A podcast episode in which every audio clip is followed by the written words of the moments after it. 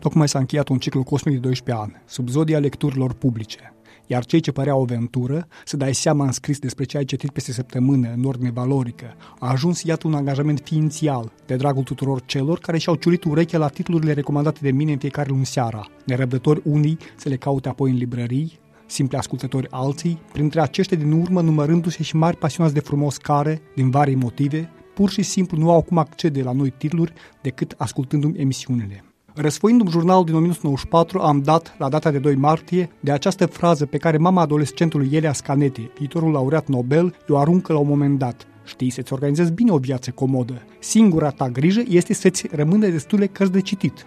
Dar abia acum, când cumpăr sau împrumut cărți de la mai multe librării din Chișinău, îi simt întreaga nedreptate, cu ghilimele de rigoare. Și dacă n-au mai rămas destule cărți de citit, ultimul târg de carte Gaudeamus de la București, din noiembrie curent, n-a făcut decât să-mi întărească temerea. Se reeditează tot mai mult, noutățile bătând oarecum în retragere. Și de citit, mă refer la publicul larg, se citesc în primul rând clasicii, acum și ai secolul 20. Astfel că top meu reflectă nu doar starea mea sufletească la acest sfârșit de an, ci și starea de fapt a pieței de carte. După ce cu chiu cu vai am detașat 10 titluri învingătoare, le-am pus pe două coloane, reeditări și noutăți. În prima categorie am inclus în ordinea publicării ediției Princeps următoarele 5 cărți. New Yorkul de altă dată de Edith Wharton, litera 2016, Pe patul de moarte de William Faulkner, Rau 2012, Lumânările art până la capă de Shandor Marai, Curtea Veche 2011, Despre eroi și morminte de Ernesto Sabato, Humanitas 2013, Apa vie, ora stelei de Clarice Lispector, Univers 2016.